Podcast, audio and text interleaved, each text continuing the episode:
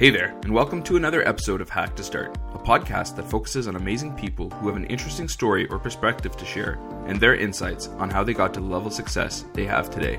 Thanks for joining Tyler and I for another episode. This is episode 106, and today we'll be chatting with Todd Garland, the founder and CEO of Buy Sell Ads. Todd started diving into tech during college and got into startups shortly after. He joined HubSpot as an early employee and quickly got inspired to start a company of his own. Sell Ads is now flipping the ad tech industry around with their unique, transparent, and simple approach. Completely bootstrapped and acting as a marketplace between the advertisers and publishers, they now work with over 1,200 publishers to strategically place ads that don't invade the consumer's privacy and online rights. Todd joins us to share his story, how he managed to build the first version of the service, why buy sell ads is a completely different advertising model, how they've managed to remain bootstrapped and scaled to selling more than 6 billion ad impressions each month, how they've approached acquisitions to help fuel growth, and much more. So, once again, we'd like to welcome you to the show. Feel free to tweet us at Hack to Start, drop us an email at hey at hacktostart.com, or share your feedback right in iTunes with a review, good or bad, we'd love to hear from you. So, let's get started.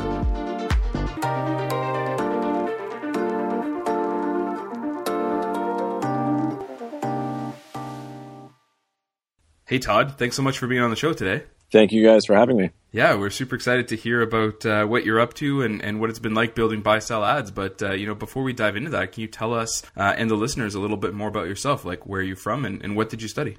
Uh, sure thing. So, um, I grew up in a small town in Maine called Cape Porpoise, a small little fishing village. Maybe like thousand people live there. And from Maine, I made my way to Brazil for a, a year of study abroad, and then not really being interested in college, I therefore majored in Portuguese in college which not to say there's anything wrong with that, but uh, that was just uh, my default option at the time.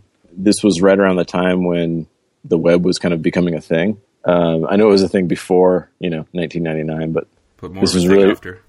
Yeah, yeah. Um, but um, this is really just when I started getting interested in the web, and that's really what I spent a lot of my time in in college doing is just building random things on the web you know, copying and pasting CGI scripts and stuff like that because I'm not necessarily a, a developer by trade. I'm more of a, a front end user experience professional by trade. But yeah, I just started playing around with the stuff, fell in love with the web.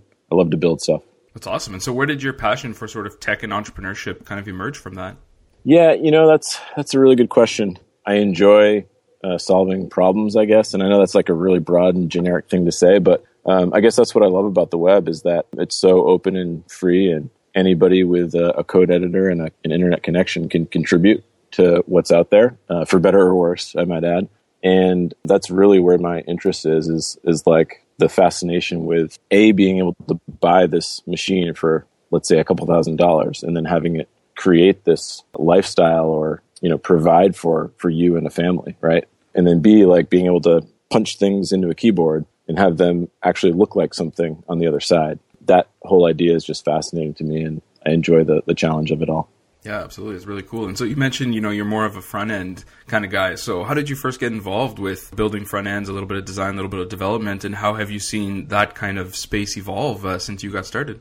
I mean, really, it was uh, a means to an end uh, for me in college. Uh, I would build websites for different departments in the at the university. I was at the University of Massachusetts Amherst. I built the site for like nutrition program, the you know dining program, like the Spanish and Portuguese department, like all these other departments. That was my job in college. Um, how I made money and uh, paid for uh, most of my school. And you know that was back when I'm scared to admit it, but I think that was like Microsoft front page, where you're like literally dragging in a a, a WYSIWYG uh, the table cells around trying to hug them up close with like the width of an image. Uh, then from there, I think when I really got like like, hey, this is what I love was uh, when CSS came around and became a thing, and the whole tableless design like uh, movement, uh, CSS Zen Garden. That was probably back in what 2003 at this point, and so that's really when like I felt like my passion was taken to the next level because you could just do so much more stuff from a user experience standpoint. I felt like with th- those new technologies at that time. And then from there, you know, I, I joined an interactive agency and we were building tons of websites for other people. And eventually I decided like, hey, like, you know, maybe I should do something for myself. I'm tired of building three or four different websites a month and having all these crazy deadlines and not being able to focus on a single product and like, you know, really hit it out of the park from a user experience perspective with something uh, that I would feel more continued ownership of. You know, for sure that that's a really cool way to kind of get into the the industry. I remember my first days um, in kind of the design school, and I remember the teachers like, okay, let's build a website. And the first website that we built was created from exporting from Photoshop. And then from nice. there, he, and then from there, he's like, okay, well, just open up Dreamweaver and the files that are created, and then you can drag and drop and move around things. And I just remember after going through this experience and looking back, was, wow, that was such a bad way to create a website for the first time. yeah, totally. No, I mean, I, I feel like a lot of us who learned before, like there was a way to be taught the right way to do it. Because I mean, like the, you know, programs for back in in the late 90s and early 2000s in like you know professional programs to learn how to become a web professional. Everything was so new that they just didn't exist or were in very very early early stages. And so you know i i think a, a lot of us stumbled through the front pages and dreamweavers of the world to uh, evolve to the point where we can now you know consider ourselves more formidable professionals in the marketplace. Yeah exactly. So, so prior to starting your own company which we'll get to a little bit later in the episode you were a designer and SEO specialist at HubSpot. Would you be able to tell us a little bit about HubSpot and how you created the opportunity to work there? Totally. So, uh, back in the HubSpot days, um, interesting story. So, I uh, left the interactive agency, decided, like I said, I was tired of building stuff for other people. I started working on the idea behind buy sell ads in my spare time while also doing some freelancing on the side. And I was looking to pick up an extra freelancing client. I was on Craigslist, and uh, unbeknownst to me, there was uh, Dharmesh on the other side of this Craigslist posts. And for those who don't know, Dharmesh is one of the co-founders of HubSpot. And so I met with him and, you know, we really just hit it off. Keep in mind too, like back then, like SEO was more uh, technical SEO. It was like, uh, make sure you have an H1 header and your page titles, mm-hmm. stuff like that. So it was, it was very like basic, very technical. And that was even before like the movement behind inbound marketing and HubSpot story really got started. And so, you know, this was, gosh, I think there were uh, maybe six or seven people in the room at HubSpot at that time. Um, I think I ended up as employee number nine. Um, now they're probably, gosh, I don't know, like 14, 1500 people publicly traded, you know, almost worth $2 billion. They're doing tons of great things, none of which that I can take credit for because I was there so early. And at that time, we were really just trying to figure out how to help small businesses acquire more customers. And the overall thesis was that we can help them do that by uh, abstracting away some of the things that are really, really difficult for small and medium sized businesses. And those things were uh, having a website, having a blog set up, having analytics, having lead forms and uh, lead workflows and uh, lead scoring. And so, what we set out to do is kind of take all these disparate tools that people were kludging together, like Google Analytics, WordPress, you know, Salesforce, all these different things, and bundle them up into a package that a small and medium sized business owner could use to help grow their business. And so that was really the nexus of the idea behind uh, inbound marketing and, and HubSpot story. That's really cool. So, what were some of the projects that you had the opportunity to work on while you were at HubSpot? Sure. So back then, I mean, it was so early. We were, you know, quite literally building the initial app, the initial HubSpot app. And I think one of the more exciting projects I worked on was Website Grader and the other suite of Grader products. And if anyone hasn't heard of those, basically it's at grader.com now. The way Website Grader works is you would go uh, put your URL into Website Grader, it would go out and uh, evaluate your site programmatically. It would say like, "Hey, you know, it looks like you're not providing a, a reference to your RSS feed in your head tags. It looks like you're not linking enough here. It was just it would go through and, and, try to evaluate your site based on the things that we could tell externally about the site to help give you some advice on how to improve your site. And you know, unbeknownst to us, back then, it turned out to be one of the most, I think, fabulous uh, inbound marketing stories that uh, is on the internet today. This thing was crazy. It would generate like, you know, literally tens of thousands of leads for HubSpot each month. And it was great. It was a, a solid lead gen product for the company. That's super cool. I, re- I actually remember using that product a couple times for websites that I was working on in the early days. So that's that's really cool that you had nice. the opportunity to work on it. That's great. That's that's great to hear. So what's it like working inside a fast growing startup and did it have an impact on wanting to start and create buy sell ads? Yeah, hundred percent. You know, I mean, if I'm being honest, I think the the speed at which HubSpot grew was uh, a little too quick for me. Uh, where I was coming from at the time was like a small company, you know, like less than ten people, and then all of a sudden uh, we're raising our Series A, and we're fifty people, and then raising a Series B. And I don't want to say like because of the fast growth that's that's why I left, but like uh, I feel as though at my young age at the time. I guess I was 23 to 26 or 24 to 26, something like that. What it really helped me do is open my eyes to business and in life in general. It's like, wow, like the people that create the products in these companies that like we use every day, they're just like you and I. Um, it's not like some mysterious place where people go off and create wonderful things. Like everyone is capable of creating something meaningful uh, if you can apply yourself and, of course, have a little bit of luck and be in the right place in the right time with the right company. But uh, it, it, was a very, and this sounds uh, pretty cheesy, but it's like a, a, world is your oyster kind of mo- moment for me. And then, you know, I'd say what it really did for me is it gave me the confidence that I could go out and do something on my own, not only from just being there and helping build some of the initial product and seeing it used and people paying real money for, um, but also just the founders of HubSpot, Brian and Dharmesh. The story I like to tell is that the the first thing out of their mouth as soon as I gave my notice and said I'm leaving to go do my own thing was excitement. It was really weird. Um, it was like they were genuinely excited for me, and I I like to believe that it's not because they wanted to get rid of me, um, because we uh, had a good working relationship, but you know just seeing folks like that support people like me going out and doing their their own thing next was was encouraging. Yeah, for sure. And so, you know, as as we mentioned, you know, you, you left to start Buy Sell Ads, where you're currently the CEO. So, for those who don't know or aren't familiar with online ads, you know, wh- what is Buy Sell Ads? I guess. Sure. So, our uh, entire uh, goal in life is to bridge the gap between an advertiser and a publisher.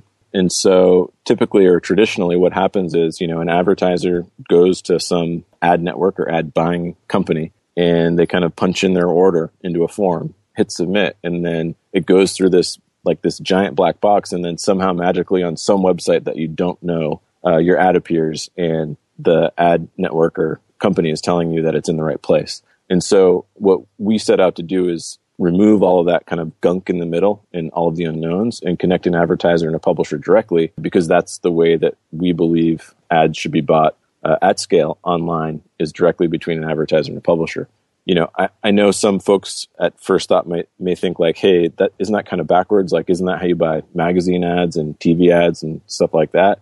And like, can't we do things that are more exciting on the web because of all the data and all the uh, algorithms and, and fancy computer things? And it's like, well, sure, you can do that, but we feel as though it's better when ads are bought more like you buy magazine ads or, or TV ads. You know the audience you're trying to reach. You purchase that audience from a, a, a source who's validating that that audience is real, right? And then you get exactly what you paid for. And that's something that's actually really unique in the ad tech marketplace because, um, and not because, but as evidenced by uh, the rampant fraud and, um, you know, as recently as this week, right? Like uh, congressional hearings about fraud in ad tech, which is absolutely crazy. And so I think, you know, what we're really trying to do is bring it back to basics for folks. Here's where your ad will be. Here's how much it will cost make friends with the publisher and get a deal done. And we have the software that facilitates that process. Yeah, absolutely. And so, where did that idea for for that type of network kind of come from, and how did you put together the first version of that service? So, speaking of Dreamweaver, back in 2006 or seven, whenever I started putting together the first version of Buy Sell Ads, my skills weren't as advanced to work in a program other than that, and so I actually used a server side plugin for Dreamweaver called Interact, uh, which handled all of the the back end transactional things for for buy sell ads. And so I really, you know, I, I don't know how, but I somehow kludged together this version one that looked pretty, but like if you look behind the scenes, it was absolutely horrific. That all came from uh, I was working on a few hobby sites at the time, and advertisers would contact me wanting to buy ads on those sites. And so I wanted a way to sell them those ads without actually having to go through a long, drawn out sales process. Like there are all these manual steps I think at one point I counted them up. There's like 17 different steps. When in reality, like I just wanted to be able to provide those advertisers a shopping cart, just like Amazon.com, that would list what was available for sale and allow them to purchase it readily. And so that's that was really the genesis of Buy Sell Ads. That's really cool. So Buy Sell Ads has been completely bootstrapped since day one. So how have you managed to do that? Well, you know, I didn't actually understand what venture capital even meant as a term or as a as a practice back when I first started building buy ads. And you know, if I'm being honest, one thing that I think does trip me up sometimes with buy ads is that I'm a little too practical and a little too realistic. But at the same time, that's kind of what's kept us grounded in our bootstrapped ways and you know believing that our customers should be the ones funding our growth. And obviously, if there's a point in time at which we feel as though we can uh, take advantage of some you know, some larger growth uh, ahead of revenue, then of course we'd do that and we'd raise some some money to do that. But we uh, most certainly enjoy kind of sticking to the basics, right? money goes in one side and comes out the other, and some portion of that is ours. That keeps our business going. Yeah, it's pretty incredible as a, as a bootstrap company to be able to do all that. And kind of continuing along that, uh, you guys have had some pretty big name acquisitions over the years, including Fusion Ads in, in 2011, Beacon Ads the same year, Carbon Ads in 2012, and LaunchBit in 2014. So, how did you approach these acquisitions as a bootstrap company, and, and what did they help kind of bring to what you had already built with Buy Sell Ads in terms of growth and, and you know market position?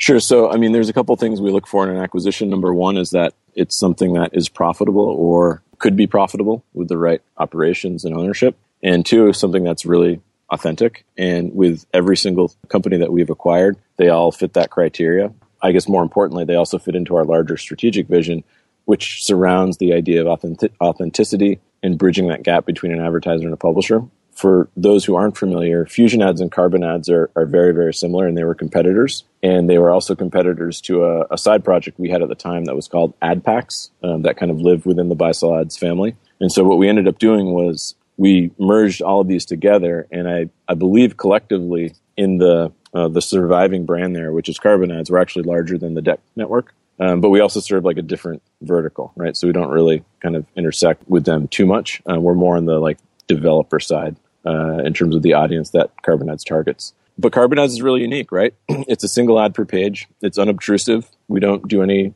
uh, tracking or, uh, you know, we're not dropping pixels on users and, and violating their privacy or their trust. And, um, you know, it really fits in with the philosophy of how we believe advertising should be on the web, which is highly relevant, um, but getting there without doing anything that's uh, offensive or obtrusive to the user. And that Carbon Ads fits that package through and through. With Beacon Ads, which we've actually since sold, that was a Christian ad network. The reason why we purchased that was because they were actually running on our software and um, it fit in with some of our plans for scale. And then at some point we decided it was it was better to to uh, sell that asset. And then with LaunchBit, I would say that's probably been one of our larger uh, surprises. And I believe since we've acquired LaunchBit, it's grown year over year I'm going to say it's around like 600%. It's something crazy like that. Wow. So it's pretty cool. Yeah. And uh, for those who don't know what LaunchBit is, it's cost per click based advertising, which obviously isn't a new concept. But what we're doing is we're getting those ads placed in, uh, I would say, uh, more unique places. Um, so uh, be it an email newsletter or on a website that otherwise doesn't have any advertising yet. Um, we have a perfect crop of advertisers for that audience. Again, in an unobtrusive, non kind of tracky or uh, offensive kind of way to the user. Yeah, absolutely. That's really cool. And so, you know, you've spoke a little bit about the, you know, the evolution of, of advertising on the web and sort of, you know, your position and thoughts around it. But where do you see the industry continuing to evolve, especially on mobile or, or within uh, apps? Yeah. So, I mean, I think advertising on the web is at a crossroads. You know, for uh, so many years since the beginning of advertising on the web, ad tech as an industry overall has viewed it as a two sided marketplace where you have advertisers and publishers, and nobody has actually been representing the side of the consumer, right?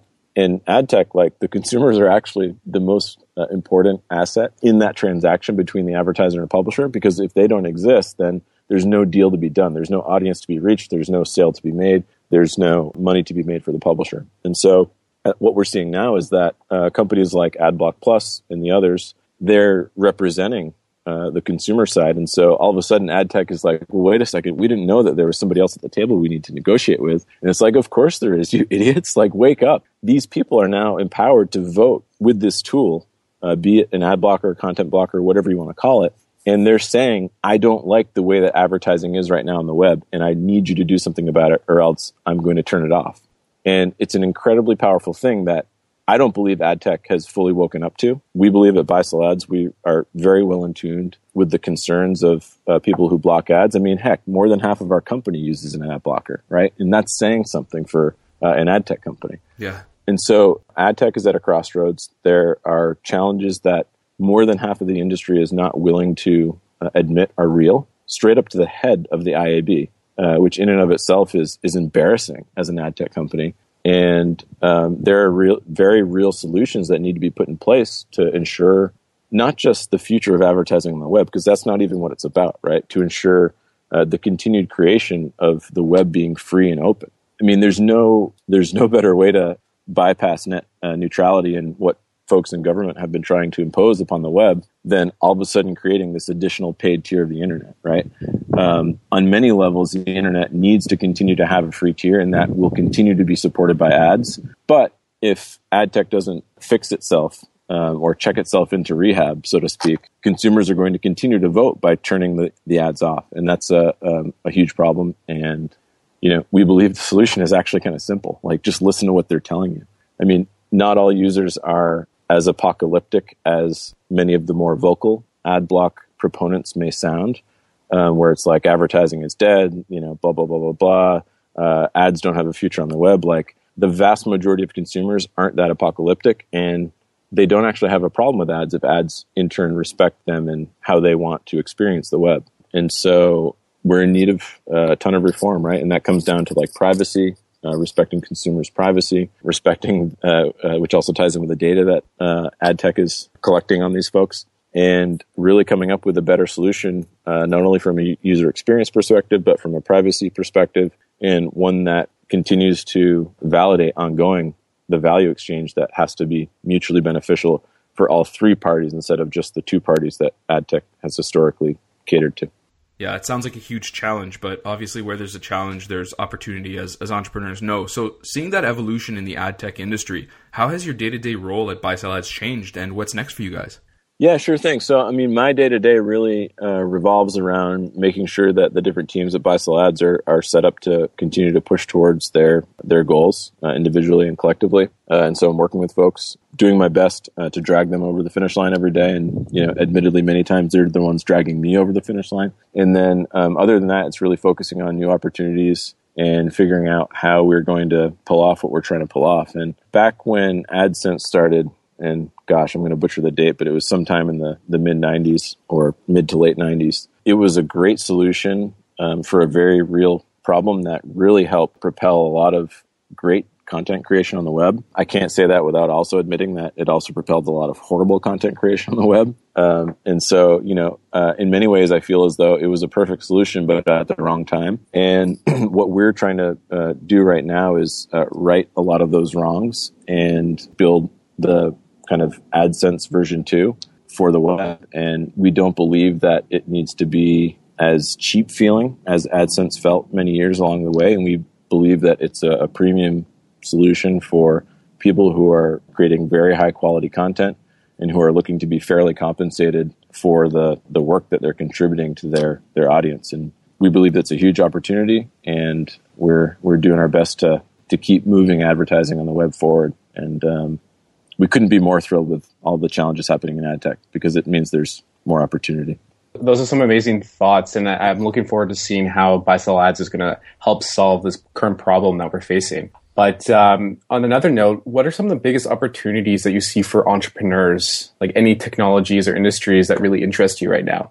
Um, you know, this this is something that really stuck in my mind be, between an interview uh, with Jason Calacanis and DHH, David Heinemeier Hansson. I felt like I was going to butcher his name saying it, so uh, I said his Twitter handle instead. Anyway, Jason asked him a very similar question, and he said, "I'm working on my best idea right now. If I wasn't, then I would stop and then start working on my best idea, whatever that may be." And I feel very similarly. I feel as though everything that we're doing on buy sell ads, I kind of feel to the to the bone, to the core, and it's my absolute best idea right now. And there's nothing else that I would rather be working on.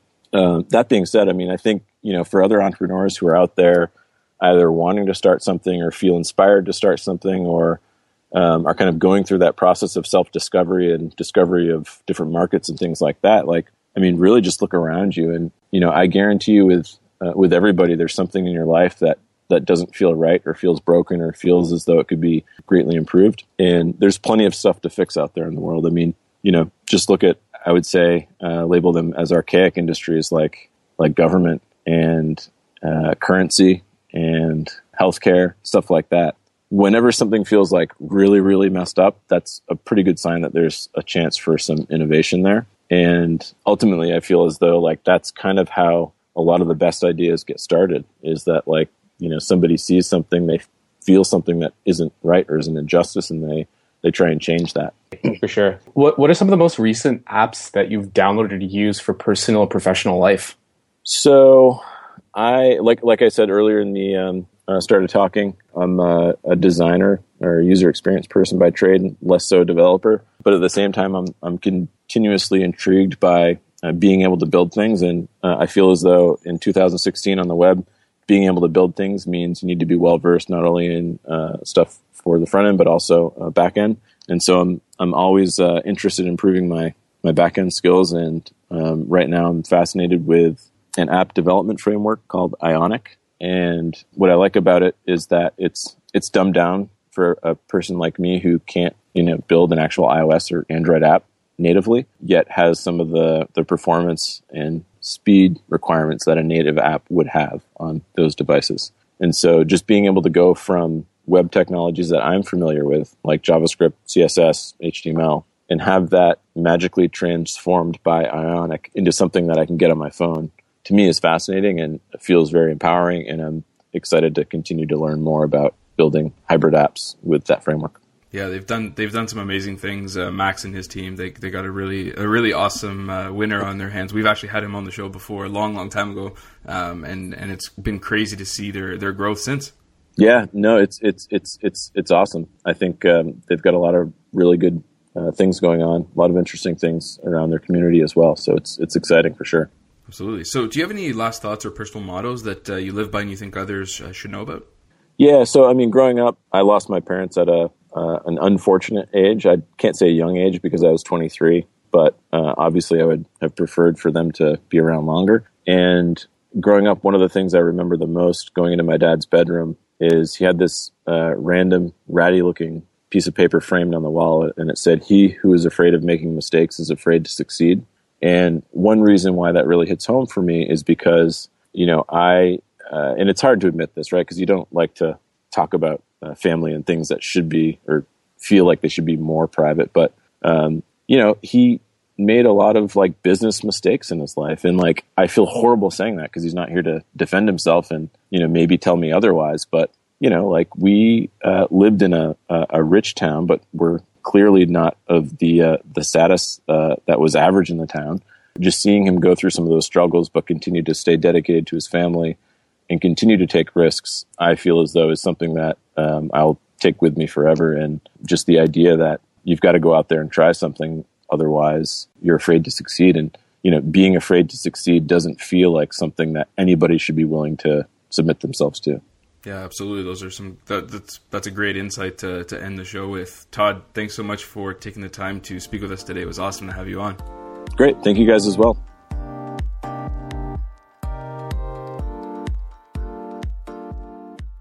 Well, that's another episode of Hack to Start. Thanks for listening, and we hope you'll join us again soon. Remember to check us out on Twitter, Instagram, and Facebook, and on the web at hacktostart.com. We couldn't do the show without your awesome support, so please leave us a review. Until next week.